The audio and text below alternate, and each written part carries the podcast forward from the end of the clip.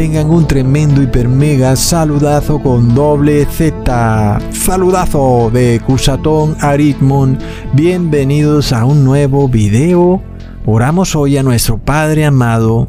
Padre Santo, llénanos más de tu Espíritu Santo. Llénanos más de Jesucristo quien es tu Espíritu Santo. Te rogamos, Padre Santo, que escuches nuestra oración que humildemente hacemos y que todo sea acorde a tu voluntad y no acorde a la voluntad humana. Padre Santo, en nombre de Jesús, que nuestro Señor Jesucristo venga y habite entre nosotros. Él es nuestro Salvador y nosotros lo deseamos. En el nombre de Jesús, amén. Hermanos, cuando nosotros vemos esta violencia tan horripilante que persigue a la religión católica, es decir, esta religión es una religión violenta, amigos, terriblemente violenta, es de locos. Sin embargo, miramos el engaño tan impresionante porque se presenta al mundo como en nombre de la paz. Y estas monjitas vienen con caritas así como tristonga y como que quieren la paz y asimismo vienen los curas y ponen las manitos como angelitos. Sin embargo, esta iglesia Iglesia Católica controla una cantidad de sectas, sectas como la secta de la masonería, en donde tiene agrupada a ciertas personas que son como un ejército de la Iglesia Católica. Son personas que no visten de militar, sino que son hombres de negocios o personas de la política o actores o cantantes de una nación. Sin embargo, el objetivo de estas personas es llevar a cabo la agenda de la Iglesia Católica para devolverle su gran poder y autoridad en el mundo. Y sobre todo en este video vamos a mirar, hermanos, cómo la Iglesia Católica es una religión supremamente violenta y esta violencia va de la mano a su símbolo más poderoso, el símbolo de la cruz.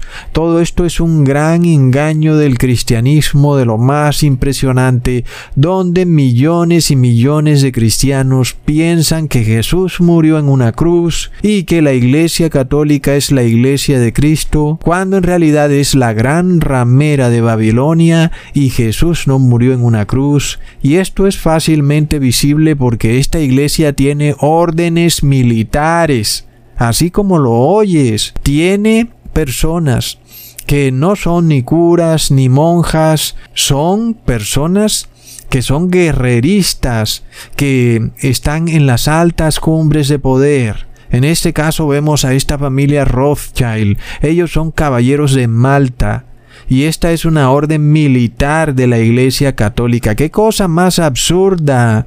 ¿Tú te imaginas a Jesús con una orden militar? y siguiéndolo como 200 soldados, todos entrenados para infiltrarse sigilosamente en los gobiernos del César y de Pilatos, para derrocar a Pilatos y a César y apoderarse de todo. Mm, es de locos. Hermanos, entonces esta orden militar encabezada por esta familia de financistas llamada Rothschild, ellos son dueños de bancos, son dueños del sistema financiero y entonces ellos financian las guerras, financian a un país y al otro no importa si las naciones que están en combate son opuestas o amigas de ellos o son su propia nación, a ellos no les importa nada sino enriquecer al Papa de Roma. Entonces, nosotros miramos que finalmente esta familia Rothschild lo único que hace es administrar el dinero de la Iglesia Católica. Y cada vez que esta familia Rothschild financia una guerra, luego quien se enriquece es la Iglesia Católica. Pero como para colmo de las ironías, la Iglesia Católica se presenta ante la sociedad como mediadora entre ambos bandos que están en guerra para traer la paz de vuelta. ¡Ay, qué bello! Mientras tanto ella es la que está financiando la guerra, hermanos. ¡Wow!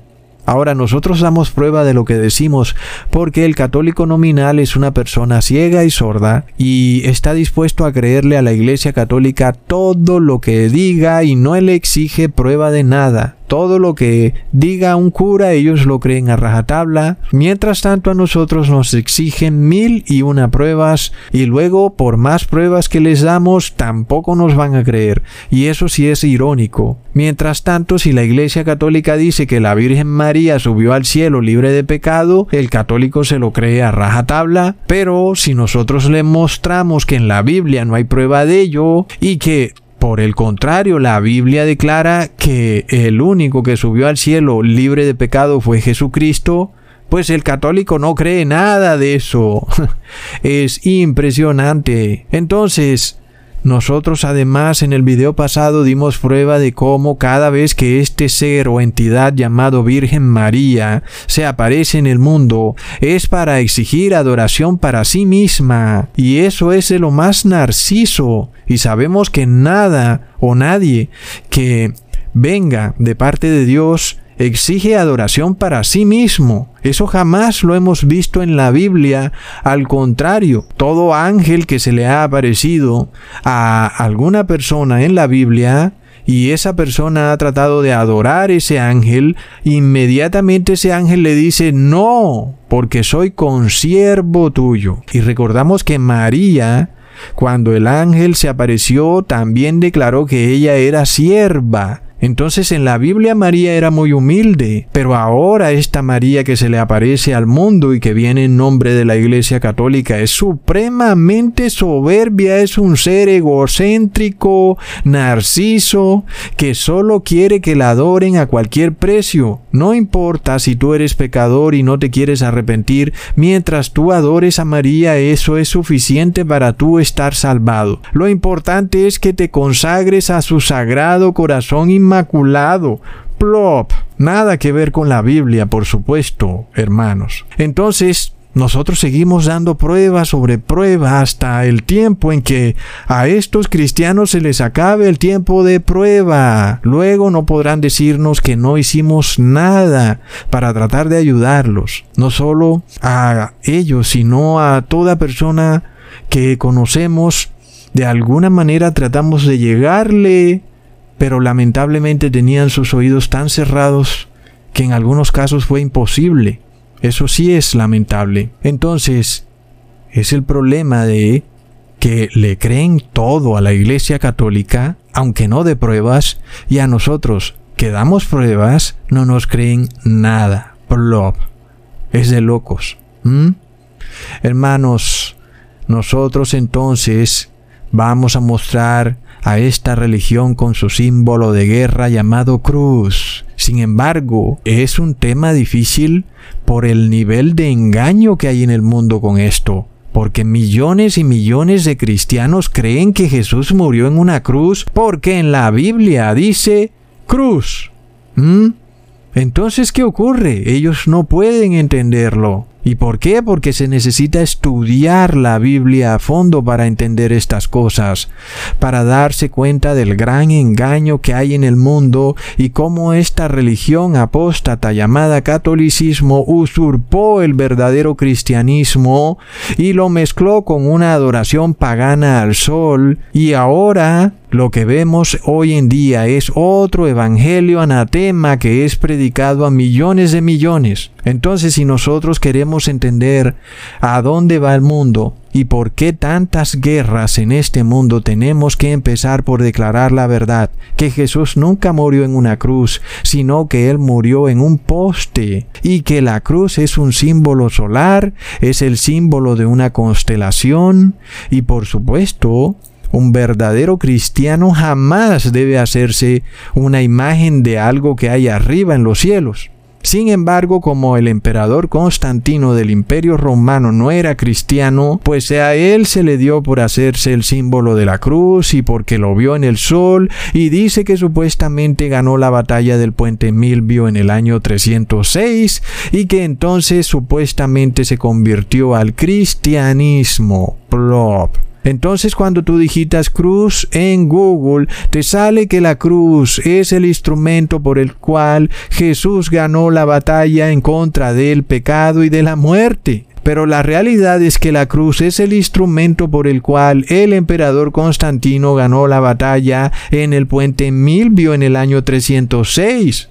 Esa es la verdad. Pero es mentira que Jesús usó la cruz para vencer al pecado y a la muerte, porque Jesús venció al pecado y a la muerte con su propio ser. Mm, entonces miremos este engaño tan horripilante de cómo todas estas cosas le quitan la gloria a Jesucristo. Por eso es que Jesús murió en un madero, porque un pedazo de estaca jamás puede quitarle la gloria a Jesucristo. Entonces es su sacrificio en esa estaca el que le otorga la victoria sobre la muerte y el pecado. Jesús se entrega a sí mismo, entrega su vida por nosotros, para que podamos redimirnos. ¿Mm? Miremos entonces cómo el mundo desdibujó lo que ocurrió en ese madero y se inventaron este símbolo de guerra pagano llamado cruz y entonces lo han mezclado con el cristianismo. El resultado es una religión militar que viene a destruir a quien no crea en esa religión. Y para ello tienen órdenes militares de personas que se presentan a la sociedad como señores prestantes, hombres de bancos, empresarios, que en realidad son órdenes militares de la Iglesia Católica. Nosotros vemos a este señor Mayer Amschel Rothschild, quien es el patriarca o era el patriarca de la dinastía Rothschild, y vemos esa cruz de Malta en su pecho. Era un caballero de Malta, era un financista de guerras, el cual usaba su riqueza para financiar ambos lados de la batalla. Y luego vemos a Alphonse James Rothschild, a quien también le fue otorgada la medalla de la Gran Cruz. Y también vemos al señor Nathaniel Mayer Rothschild, quien también le es otorgada la Orden de la Gran Cruz. Entonces, estos seres pertenecían a la orden militar de la Iglesia Católica. ¿Mm? ¿Cuál era su objetivo? Era acumular riqueza cueste lo que cueste para el Vaticano. Es algo impresionante y es algo que sigue ocurriendo hoy en día. Nosotros vemos esta guerra de Rusia y Ucrania y vemos que está pasando exactamente lo mismo. Ucrania es financiada por un bando y Rusia financiado por el otro y a la final quienes financian a Rusia y a Ucrania son los mismos. Pero lo más horripilante es que luego sale la Iglesia Católica a presentarse como mediadora el Papa de Roma dice venir en nombre de la paz, a restaurar la paz entre Rusia y Ucrania. ¡Ay, qué lindo! Pero la realidad es más impresionante que la ficción.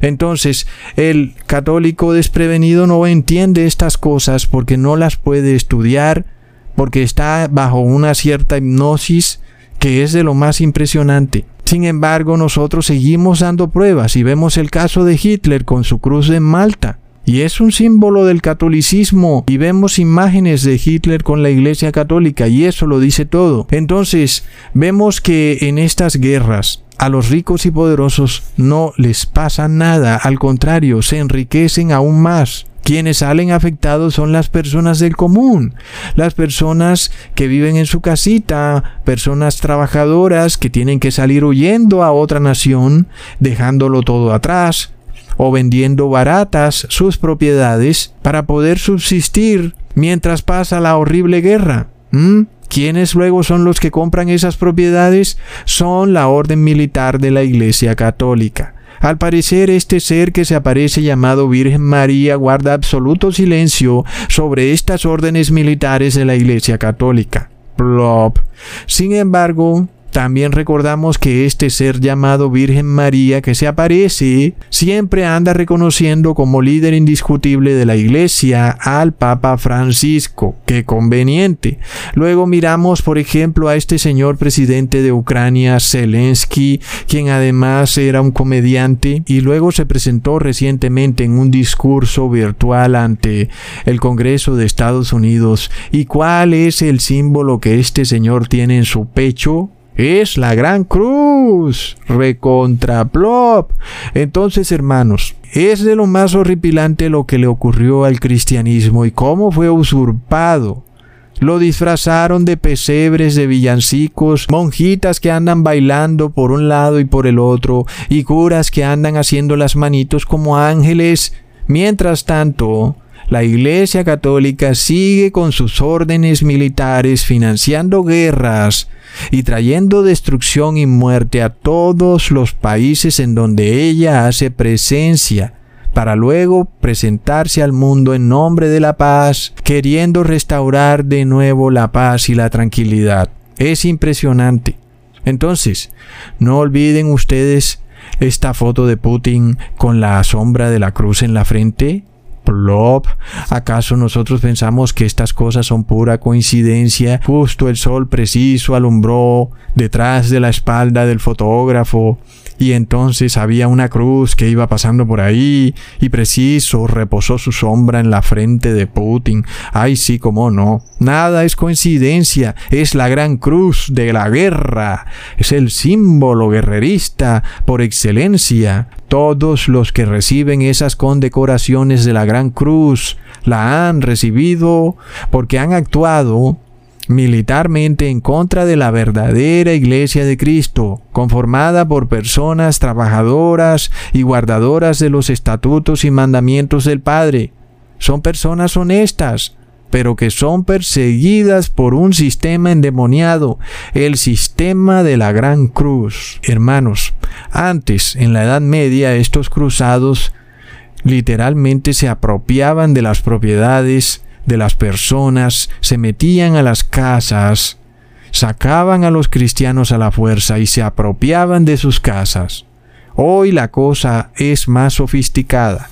Estos masones son dueños del sistema financiero y, por ejemplo, como ellos son los que financian las guerras y saben cuando una guerra se va a desatar, no solo se enriquecen fabulosamente prestándole dinero a las naciones que entran en guerra, sino que también ellos apuestan al colapso de la moneda de la nación como es apenas obvio que lo primero que sale perjudicado en una nación que entra en guerra es su moneda, estos financistas usan el sistema financiero global para destruir a la moneda de la nación y apostar en contra de ella. Como es apenas obvio, apenas sale la noticia de la guerra, la moneda del país colapsa inmediatamente y ellos hacen muchísimo dinero apostando en contra de esa moneda. Luego, para colmo de males, salen a comprarle las propiedades a todas esas personas del común que asustadas ahora quieren vender sus casas a como de lugar y a cualquier precio con tal de escaparse de la nación que está caída en guerra. Entonces ellos comprarán a precios miserables propiedades que por supuesto valen muchísimo más dinero. Impresionante como estos caballeros de Malta siguen apropiándose de las casas de las personas del común, así como lo hacían en la Edad Media. Es de locos. Nosotros vemos también algo que está pasando en el estado de California, en Estados Unidos, y cómo se usó, bueno, para no meter eso en este video, tal vez podamos hablarlo en otro video, pero en ese estado, el gobernador se está apropiando de todas las casas y propiedades de las personas que han caído en desgracia a raíz de, bueno, una noticia que ocurrió hace dos años, ya casi. Mm, impresionante.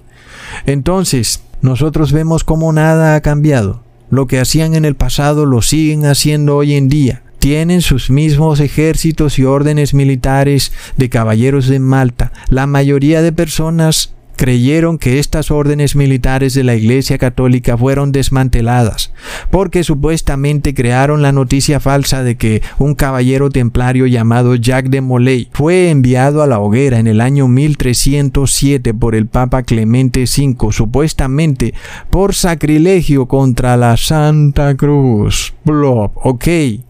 Como sabemos, la Iglesia Católica se inventa estas noticias No basta sino mirar el poder que tiene hoy en día esta familia Rothschild, cuando hoy, siglos después, aún controlan el sistema financiero a nivel mundial. Es impresionante, recordemos cómo cínicamente el Papa Francisco se reunió con la señora Evelyn de Rothschild para discutir un nuevo sistema financiero más inclusivo.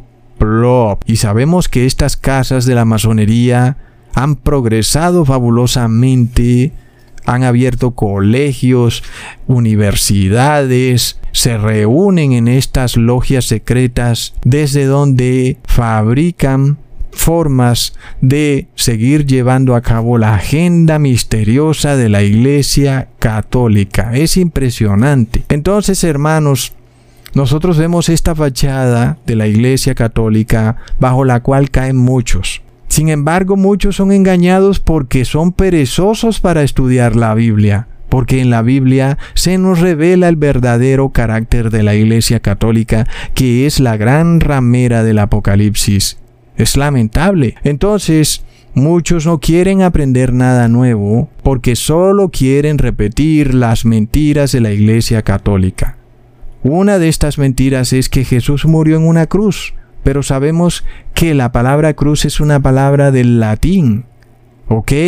Y es muy importante entender que Dios escogió dos idiomas para llevar a cabo o para expandir su palabra. El primer idioma del Viejo Testamento es el hebreo. Y el segundo idioma del Nuevo Testamento es el griego koiné. Entonces, ¿por qué nosotros vamos a creer en una palabra que no hace parte de esos idiomas en la Biblia, como por ejemplo cruz. Cruz no es una palabra hebrea, ni tampoco es una palabra del griego koiné, tampoco infierno.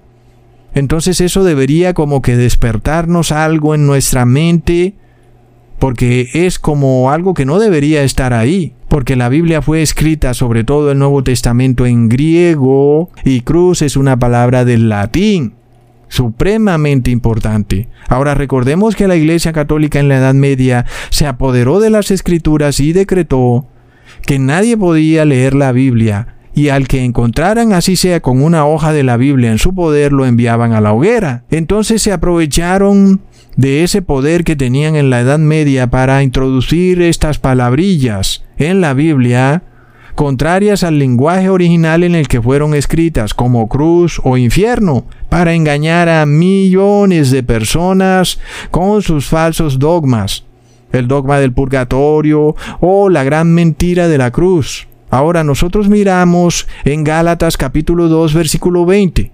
Con Cristo estoy juntamente crucificado y ya no vivo yo, mas vive Cristo en mí y lo que ahora vivo en la carne, yo vivo en la fe del Hijo de Dios, el cual me amó y se entregó a sí mismo por mí. Entonces, la persona que lee rápidamente la Biblia pensaría que en efecto Jesús murió en una cruz porque aquí se habla no solo de cruz, sino que fue crucificado.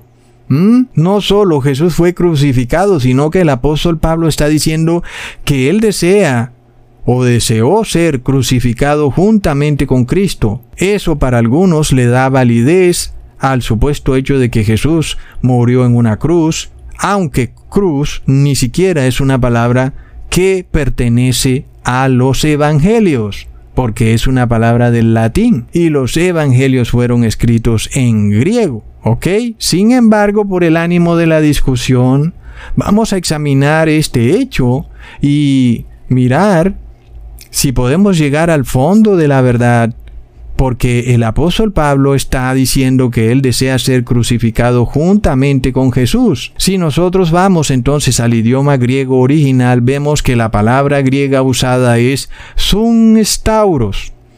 Y en el griego ese prefijo sun significa juntos y stauros significa madero. Es decir, que la traducción correcta sería juntos colgados en el madero en la estaca, en el poste. Si miramos entonces otra versión de la Biblia, una más correcta, vemos que la Biblia Jubileo 2000 nos dice en el mismo versículo, con Cristo estoy juntamente colgado en el madero. Ahí está la traducción correcta. Entonces vemos que el símbolo pagano e idolátrico de la cruz no aparece en los evangelios. Ahora vamos a ir más lejos. Recordemos que la palabra cruzar viene de la palabra cruz. Eso en nuestro idioma, por ejemplo, en el español que viene del latín. Cruzar viene de cruz. En este caso, le agregamos la terminación ar a la palabra cruz para conformar el verbo cruzar. Entonces, si nosotros buscamos en la Biblia algún versículo donde se hable de cruzar o cruzando o cruce, entonces vamos a mirar qué palabra se usó en el griego original, porque eso nos daría mucha luz. Si a nosotros nos aparece otra palabra que es distinta de Stauros, estamos entonces plenamente seguros de que esta palabra cruz no viene del griego, sino que viene del latín, porque finalmente ni siquiera aparece en la Biblia, y es como apenas obvio porque no fue escrita en latín. Pero como el católico no cree nada de lo que se le dice, entonces vamos a hacer este esfuerzo por verificar si en algún pasaje bíblico que se diga cruzar, tal vez de repente se muestre la palabra estauros, lo cual no debería ser así, porque estauros significa poste. Entonces, esa es una incongruencia que nosotros tenemos que ver. Por otro lado, si cruz entonces viene del griego estauros, cruzar tendría que estar relacionado con estauros. Por ejemplo, cruzando un río tendría que ser estauros algo, ¿verdad? Nosotros entonces miramos en Hebreos capítulo 11 versículo 29. Por la fe el pueblo cruzó el mar rojo como por tierra seca. Ahí aparece cruzar. Y si decimos que cruz en efecto es estauros, porque eso es lo que dicen los católicos, que cruz es estauros. Sin embargo, ya vemos que estauros es madero o palo o estaca. Entonces vemos que si fuera cierto que cruz es estauros, cruzar también tendría que tener la palabra estauros. La realidad es que la palabra cruzar aquí usada en el idioma griego original es diabainos, que por supuesto nada que ver con estauros. Entonces hemos probado que cruz no es estauros. Porque si tú buscas en Google y pones ¿De dónde viene cruz? Te sale que viene de Estauros.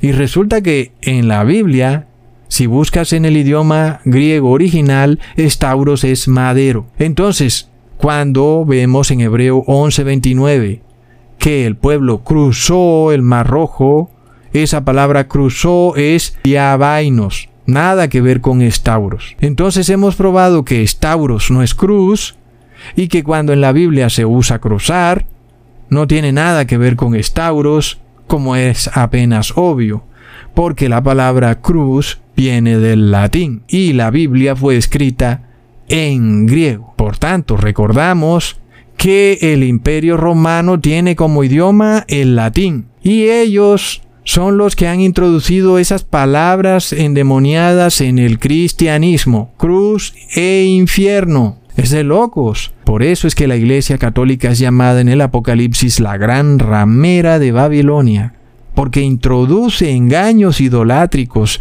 de adoración al anticristo. Ahora nosotros hablamos del anticristo porque el anticristo está directamente ligado con la cruz y esto parece de película. Uno pensaría, bueno, pero hasta allá, Ecusatón, no, no, tampoco hasta allá. ¿El anticristo tiene algo que ver con la cruz? Es de locos, hermanos.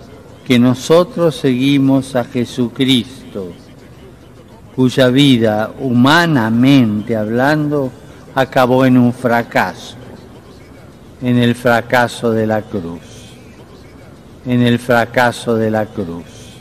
Y esto ya debería ser discernido porque cuando nosotros vemos que a las personas se les pone esta cruz en la frente y ellos se persinan poniéndose esa cruz en el cuerpo, ya habíamos mostrado un video en donde aún ni siquiera es la cruz, sino que es una cruz invertida.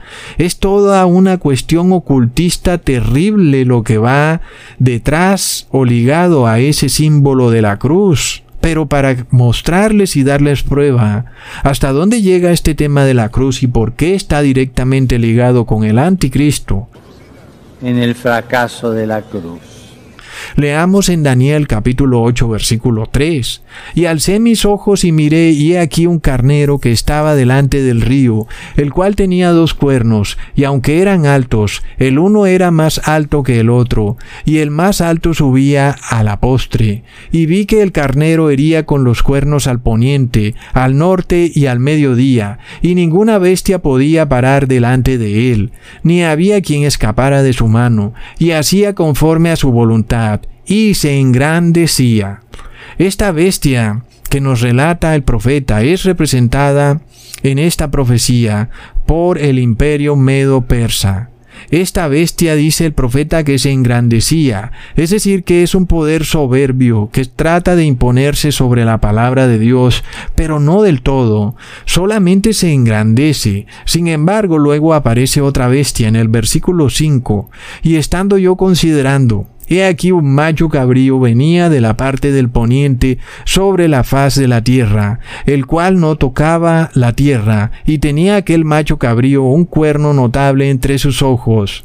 Este macho cabrío era sin duda el imperio griego, y ese cuerno notable era el hombre de guerra más exitoso que jamás haya existido en la tierra, Alejandro Magno. Entonces fue así como el imperio medo-persa y el imperio griego entraron en batalla. Luego leamos en el versículo 7. Y lo vi que llegaba junto al carnero y se levantó contra él y lo hirió, y quebró sus dos cuernos, porque en el carnero no habían fuerzas para parar delante de él. Lo derribó por tanto en tierra, y lo oyó ni hubo quien librara al carnero de su mano. El imperio griego derrotó rápida y velozmente al imperio medo-persa. Los cuernos del imperio medo-persa fueron totalmente destruidos y no hubo quien salvara a este imperio. Luego leemos sobre el imperio griego en el versículo 8, y se engrandeció en gran manera el macho cabrío, y estando en su mayor fuerza, aquel gran cuerno fue quebrado, y en su lugar subieron otros cuatro maravillosos cuernos hacia los cuatro vientos del cielo. El imperio griego, dice el profeta, se engrandeció ahora en gran manera. Es decir, que este poder es aún superior al poder del imperio medo-persa y trata de imponerse en contra de la palabra de Dios, pero no logra hacerlo, aunque lo buscaba. Sin embargo, en la cúspide de este poder, este señor Alejandro Magno, en plena juventud, a los 33 años, de repente muere borracho en una orgía desenfrenada, sufriendo la muerte más vergonzosa que pueda sufrir un hombre de su nivel, un gran general, experto en guerras, de repente cae muerto, desnudo y borracho en el piso. Plop. Muy vergonzoso, ¿verdad? Víctima de sus propios placeres y lujurias, las cuales él pensaba que eran su felicidad, finalmente, sin aviso previo, lo llevaron a su desgracia repentina. ¿No fue entonces en un descenso hacia el fracaso lo que dio por terminado el poder de Alejandro Magno, sino que este hombre en la cúspide de su éxito un día lo perdió todo. Hermanos, esto es por demás curioso, porque los seres humanos en general pensamos que el más poderoso será el más exitoso. Eso en general es la regla, pero de repente estos imperios colapsan como un castillo de naipes. ¿Quién podía habérselo imaginado? Muchas veces el más poderoso de un momento a otro fracasa rotundamente. Y yo pienso que eso está por volver a repetirse, esta vez con la nación de Estados Unidos, que de repente en la cúspide más alta de su poder fracasará estrepitosamente y luego no hay manera de que salga de esa desgracia. Plop. Entonces este cuerno majestuoso de ese macho cabrío representado por Alejandro Magno de repente se quiebra y es dividido en cuatro cuernos que representaban cuatro de sus generales que se dividen el imperio en cuatro partes. Sin embargo, leemos en el versículo 9, y del primero de ellos salió un cuerno pequeño, el cual creció mucho al mediodía y al oriente y hacia la tierra deseable. Aquí vemos de nuevo la tremenda ironía, porque en medio de estos imperios majestuosos y de grandes ejércitos, de repente aparece un poder muy pero muy pequeño llamado el pequeño cuerno, y uno se pregunta, ¿cómo es posible que ese pequeño cuerno hubiera sido capaz de irse apoderando paulatinamente de ese imperio tan poderoso que era el imperio griego. Aquí vemos de nuevo esta tremenda ironía. En medio de imperios majestuosos y de grandes multitudes de ejércitos de repente, aparece un pequeño pero muy pequeño cuerno que empieza a apropiarse del imperio griego. Algo muy extraño porque nuestra lógica humana nos dice que el más fuerte tiene la victoria sobre el más débil, pero aquí ocurre todo lo contrario. Un pequeño cuerno débil empieza a subyugar a una bestia poderosa de cuatro cuernos, ese macho cabrío, veloz y poderoso, que se engrandecía fabulosamente. Increíble. ¿Mm? Entonces nosotros vemos que este pequeño cuerno tiene un poder diferente que lo hace apoderarse de ese imperio.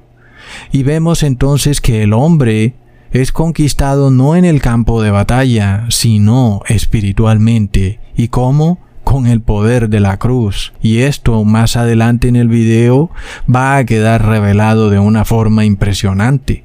Pero sigamos, en el versículo 10 leemos, y se engrandeció hasta el ejército del cielo, y parte del ejército y de las estrellas se echó por tierra, y las oyó. Aquí vemos entonces este poder espiritual manifestado. Es el anticristo, es el pequeño cuerno. Nosotros ahora vemos que este poder se engrandece hasta el ejército del cielo. Recordamos que el imperio medo-persa se engrandeció nada más. Luego el imperio griego se engrandeció en gran manera. Pero ahora este pequeño cuerno se engrandece hasta el ejército del cielo. Ojo. Ahí está la clave. Es un poder engañoso que se engrandece fabulosamente y viene desde el ejército de los cielos. Entonces, ¿cómo nos escribe la Biblia este poder? Como un pequeño cuerno, cuyo poder va en contra de la lógica humana, porque los seres humanos estamos acostumbrados a la ley del más fuerte. Jamás vemos que un pequeño cuerno de repente derrote a un gran imperio, ¿ok? Entonces, cuando buscamos ¿Cuál es la constelación más pequeña de todas las constelaciones? ¿Qué es lo que nos aparece, hermanos? Es la constelación de la cruz. ¿Y qué nos dice la palabra? que este pequeño cuerno, esta pequeña constelación llamada cruz, echó a tierra parte del ejército del cielo, a los ángeles de Dios derribó a la tierra los convenció de vivir una vida de pecado y de lujuria y los llevó a caer del cielo a la tierra. ¿Y de dónde? De esa pequeña constelación llamada cruz. Impresionante. Luego leemos en el versículo 11, hasta contra el príncipe del ejército se engrandeció, y por él fue quitado el continuo sacrificio, y el lugar de su santuario fue echado a tierra. Ahora, este versículo nos deja una idea irrefutable de quién es ese pequeño cuerno, porque ya sabemos cómo son los idólatras ciegos, los cuales buscan pruebas falsas por todos lados. No, Ecusatón, el pequeño cuerno es Turquía. No, Ecusatón es Siria. No, Ecusatón, el pequeño cuerno es Mahoma. Sin embargo, nosotros miremos esto. ¿Qué imperio fue el que derrotó el imperio griego? La historia nos dice que fue el imperio romano, pero luego, ¿cuál fue el único imperio que colgó en el madero a nuestro Señor Jesucristo? indudablemente fue el imperio romano, es decir, este mismo pequeño cuerno.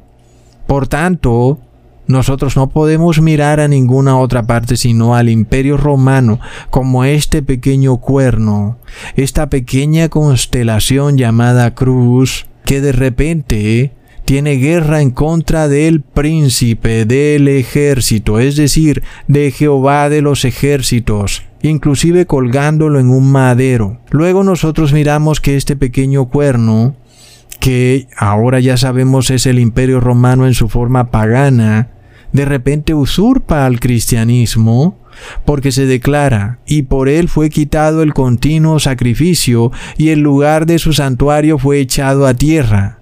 Aquí vemos entonces la usurpación del cristianismo por parte de este pequeño cuerno endemoniado, haciéndole creer a todas las personas del mundo que Jesús murió en una cruz y llevándolos a hacerse la imagen de la cruz, a ponérsela en la frente, a comérsela en la hostia y a reverenciarla y arrodillarse ante ella, ante la más pequeña de todas las constelaciones, la constelación cruz, por tanto haciéndoles cometer grave pecado de idolatría a todas estas personas que creyeron que estaban celebrando el cristianismo verdadero cuando en realidad habían caído subyugados por este poder del pequeño cuerno en el cual ahora también nos dice la palabra que los gobernantes y dignatarios del mundo se tuvieron que arrodillar ante este pequeño cuerno, porque el profeta dice que parte del ejército y de las estrellas echó por tierra.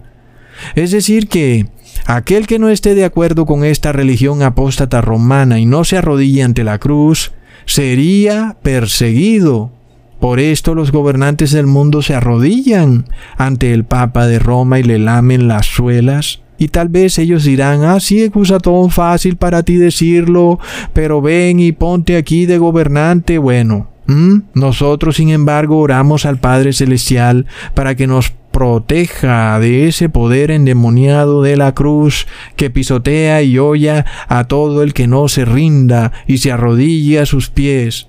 Luego leemos en el versículo 12, y a causa de la prevaricación le fue entregado el ejército junto con el continuo sacrificio, y echó por tierra la verdad, e hizo cuanto quiso, y prosperó. Así es, amigos.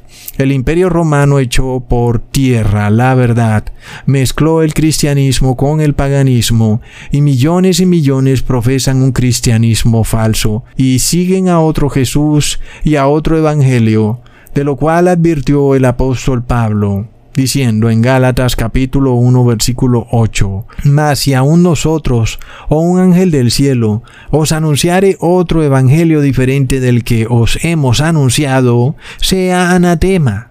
Y esto es de lo más curioso, porque si vemos cómo el apóstol Pablo nos dice, si aún un ángel del cielo os anuncia otro evangelio distinto al que les hemos anunciado, sea anatema, es decir, esté maldito. Y ya vimos de dónde viene el pequeño cuerno. Es un poder endemoniado que viene de las estrellas del cielo. Es la constelación más pequeña de todo el ejército del cielo. Es impresionante. Entonces, este poder viene con un evangelio distinto, el cual Mezcló todo tipo de ideas paganas en el cristianismo. Introdujo cruces, rosas, vírgenes, rosarios, Trinidad, hostia, agua bendita, bautismo de infantes, etc. Cosas que no están en los evangelios. Y trajeron todos estos ritos paganos y deidades paganas, las cristianizaron, echando por tierra la verdad, creando un nuevo evangelio, y formaron entonces la religión católica romana, usurparon el cristianismo y luego impusieron su falso cristianismo a sangre y fuego, y aquel que no lo aceptara, pues ese era el que era declarado anatema, cuando ellos son los verdaderos anatemas. Es impresionante. Entonces este Evangelio nuevo, que es anatema, es el Evangelio de la cruz. Nosotros estamos viendo ese mismo proceso repitiéndose cuando vemos en esa camisa de ese presidente de Ucrania la cruz. Es un símbolo de la guerra es un símbolo horripilante y se nos dice que la Virgen María dijo que a menos que Rusia y Ucrania se consagren a la Virgen María o al Papa de Roma, pues entonces seguirá habiendo guerra. Y yo me pregunto por qué. Les voy a contar una confidencia. I'm going to tell you something private. Yo en el bolsillo In my pocket, llevo siempre dos cosas. I always carry two things Un rosario, rosary, un rosario para rezar to pray, y una cosa que parece extraña. Something which seems odd. ¿Qué es esto? Y esto es la historia del fracaso de Dios. This here, in this item, is the history of God's failure. Es un via crucis, It's the way of the cross, pequeño via crucis, a small way of the cross, pequeño via crucis, a small way of the cross, pequeño via crucis. a small way of the cross. Es como Jesús fue sufriendo As Jesus suffered, desde que lo condenaron a muerte when they condemned him hasta que fue Right sepultado. to where, when he was buried, Con estas dos cosas with these two things, me arreglo como puedo.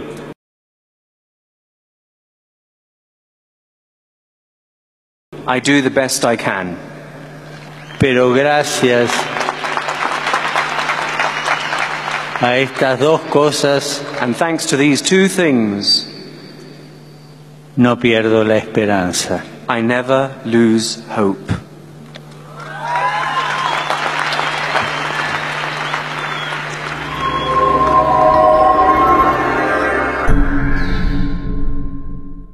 Porque es la Iglesia Católica la que financia esa guerra. Es ella, a través de sus financistas internacionales de la familia Rothschild, las que inyectan dinero a esas naciones para que entren en guerra. Y luego sale a decir que quiere consagrar a esas naciones a la Virgen María y que si así lo hacen, entonces habrá paz. No nos están diciendo nada nuevo, es que es lo que ya estaba dicho por el profeta Daniel.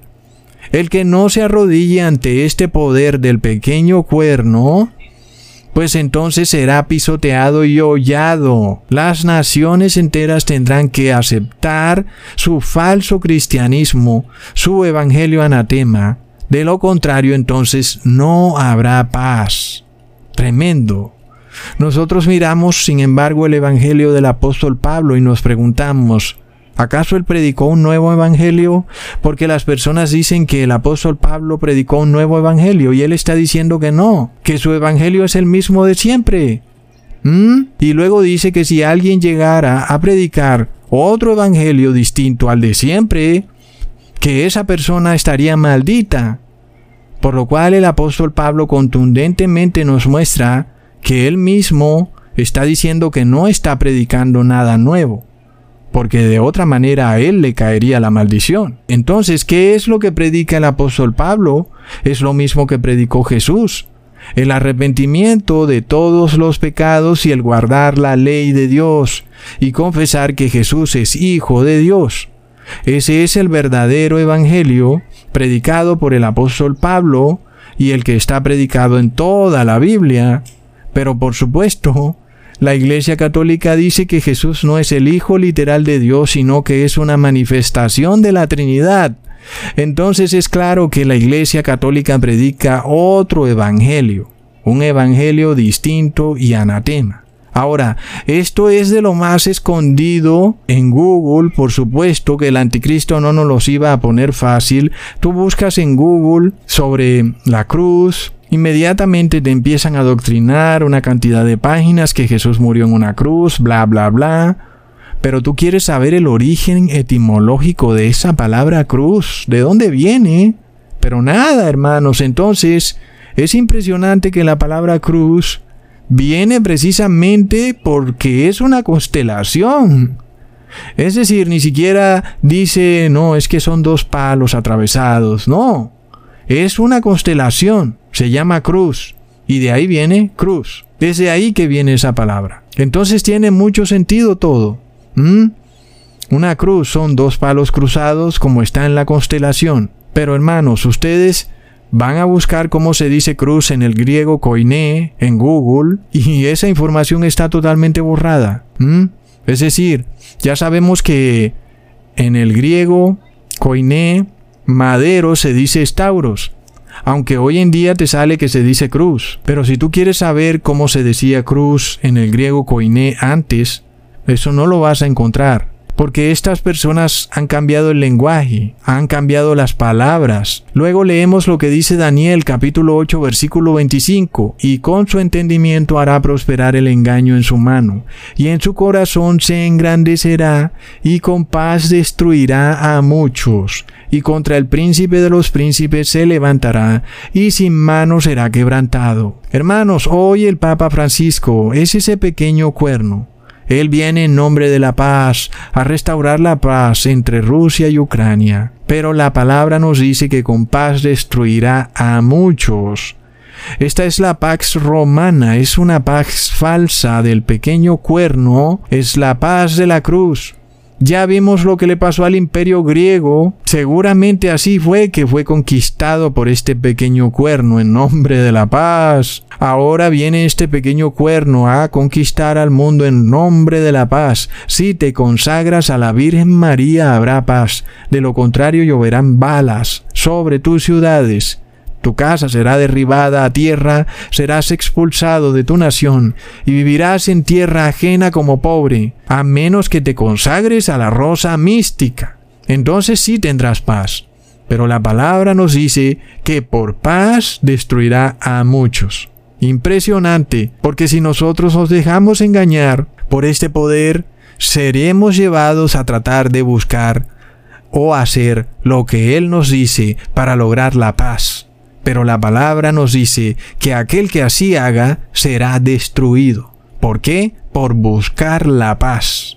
Es impresionante. Y nosotros vemos cómo pronto al mundo se le exigirá que haga algo para buscar la paz. Y aquel que no haga eso será visto como una persona contraria a la paz. Sin embargo, ya sabemos que este poder es engañoso este pequeño cuerno, en nombre de la paz, destruirá a muchos. Esto es de locos. Miramos entonces la noticia en donde se nos muestra que para que el precio del petróleo no suba, pues ahora tú vas a tener que dejar tu carro guardado en el día domingo. Plop. Qué conveniente justo en ese día falso de reposo romano. Sabemos que hacia allá es donde va todo a implantar este día de reposo global en el mundo, donde las personas sean obligadas a adorar a este pequeño cuerno. Y esto es de lo más impresionante. Nosotros miramos lo que ha ocurrido con Estados Unidos y cómo Estados Unidos hizo un pacto con este pequeño cuerno, quien representaba a un país fallido, una nación que hace 150 años no existía en los años 1900 el Vaticano no existía. De repente, el 11 de febrero de 1929, el dictador Mussolini restauró de nuevo esa nación del Vaticano y se la entregó al Papa de Roma. Casi 92 años más tarde, el presidente del Vaticano viaja de Europa a Estados Unidos y se posiciona en el Senado de Estados Unidos y le empieza a dar órdenes diciendo trabajemos por el bien común. Y el bien común que es es el reposo en domingo de locos. Leamos en Daniel capítulo 12 versículo 1. En aquel tiempo se levantará Miguel, el gran príncipe que está de parte de los hijos de tu pueblo, y será tiempo de angustia, cual nunca fue desde que hubo gente hasta entonces, pero en aquel tiempo será libertado tu pueblo, todos los que se hallen escritos en el libro. Hermanos, nosotros nos acercamos a ese momento cúspide en el cual Miguel, nuestro Señor Jesucristo, se levanta para ponerle fin a la intercesión de este mundo caído que no quiso aceptar la verdad, sino que tiene placer en la mentira, viviendo un cristianismo falso de villancicos y de alabanzas amañadas, mientras violan y pisotean la ley de Dios y persiguen al pueblo santo de Dios. Todo porque ellos sí guardan la ley de Dios. Es de locos. Es impresionante entonces cómo este pequeño símbolo de la cruz nos lleva a ese pequeño cuerno, porque precisamente la cruz es la constelación más pequeña de todas las constelaciones. Este pequeño poder tiene una fuerza espiritual.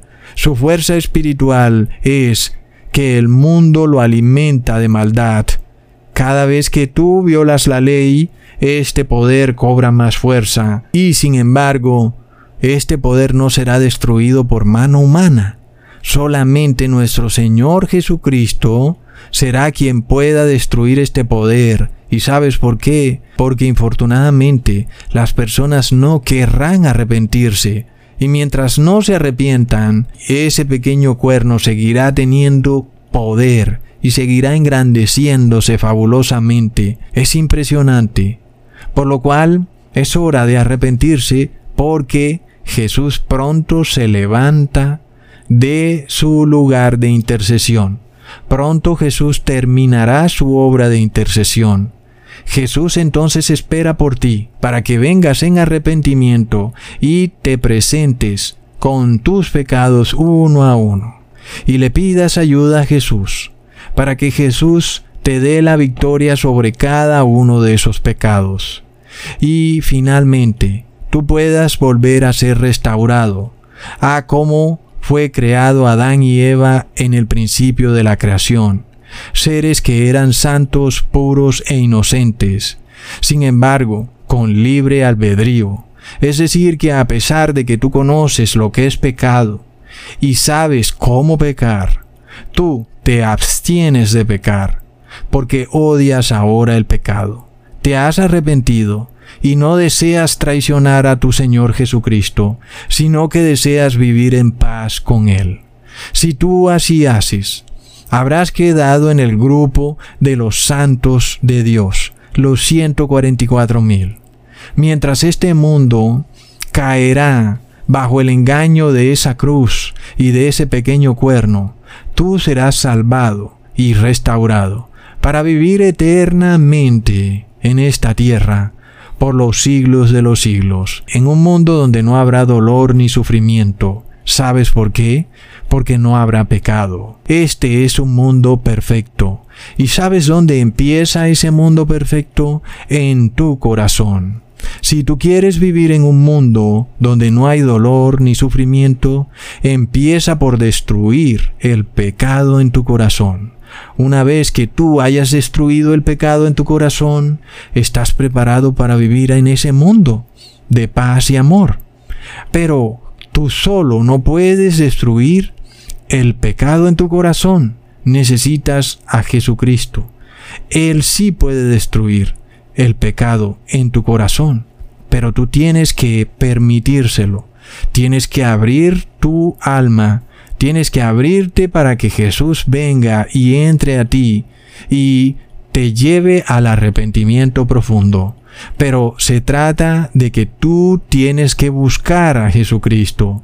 Porque si tú andas por ahí despreocupado de la vida, mirando para un lado y para el otro, Jesucristo no te va a tomar en serio. Hasta pronto amigos.